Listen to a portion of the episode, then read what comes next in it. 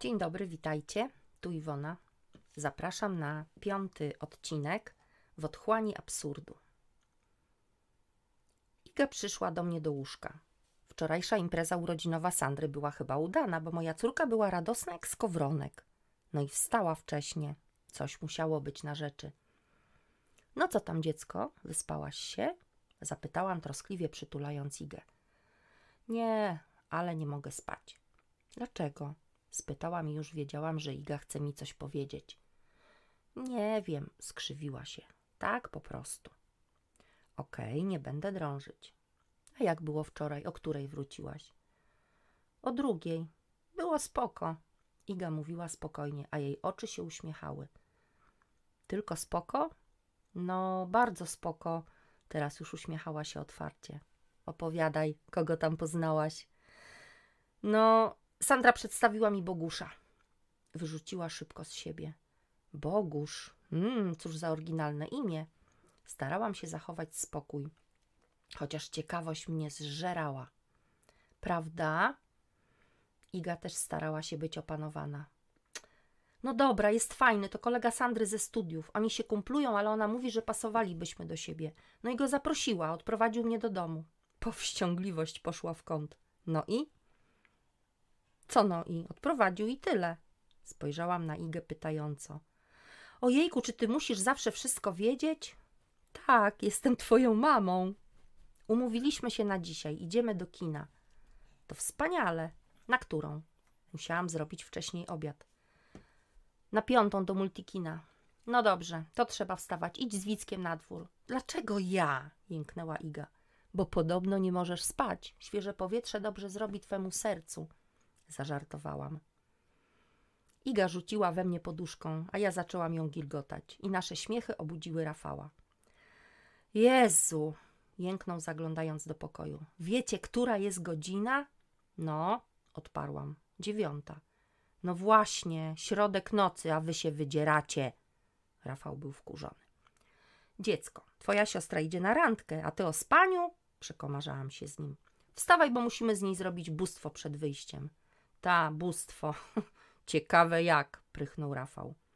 Oż ty gnojku jeden, Iga się wkurzyła. Ciekawe to jest to, jak zlikwidować twój śmierdzący oddech, bo żadna pasta nie pomaga. Brudas. I tak oto rozpoczął się jakże uroczy niedzielny poranek, pełen siostrzano-braterskiej miłości. Cóż, z pokolenia na pokolenie zawsze wygląda to tak samo. Wyszłam z Wickiem sama, żeby świeże powietrze obudziło mnie na dobre i aby przeczekać tę intensywną wymianę zdań. Dziadek zadzwonił, gdy jedliśmy śniadanie. Wszyscy mówimy na niego dziadek, chociaż jest moim ojcem. Jednak jego poczynania stawiają go niewątpliwie w gronie dziadków, leśnych na dodatek. Moja mama już do niego nie ma ani krzty cierpliwości.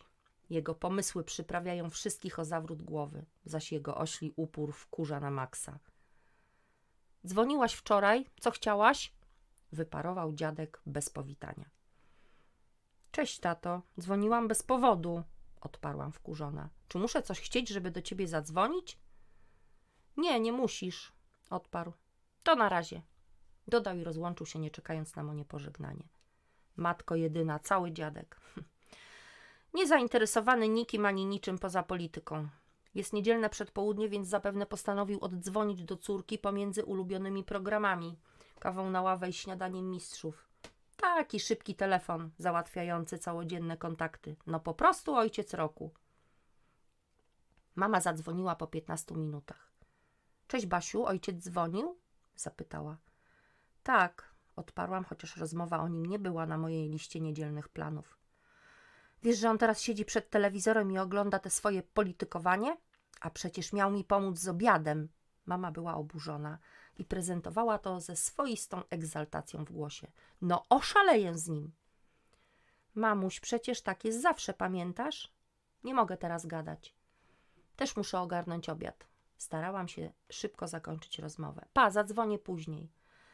No dobrze, pa, mama nie była zachwycona. Tylko zadzwoń koniecznie. Rozmowy z moją mamą, w przeciwieństwie do dziadka, nigdy nie trwały krótko. Sama nie wiem, co gorsze. Po południu miałam czas dla siebie. Iga poszła do kina z nowym kolegą. Rafał grał z kumplami mecz na boisku szkolnym. Cisza i spokój jak nigdy. Siedziałam pod kocem z herbatą w ręku, czytając kolejną powieść mroza, gdy zadzwonił telefon. Kochanie, odezwał się Zenek. Żadne kochanie, odparłam wkurzona. Kochanie, powtórzył powoli, mam dla ciebie wspaniałe wieści. Ciekawe, jakie tym razem. Wystrzelą cię w kosmos i to podróż w jedną stronę? Jutro wygram w lotto, trafię szóstkę. Opracowałem system. Zenek był w transie. Zobaczysz, jeszcze do mnie wrócisz. No chyba śnisz, wrzasnęłam i rozłączyłam rozmowę.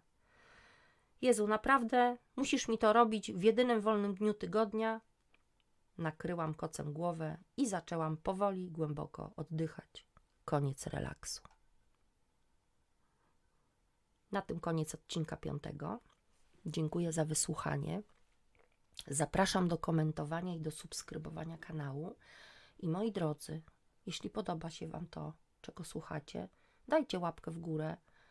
Y, Chciałabym Was o to prosić, ale y, to pomaga w y, algorytmach YouTube'a. A zatem czynię to właśnie. A teraz życzę Wam pięknego dnia i mam nadzieję do usłyszenia.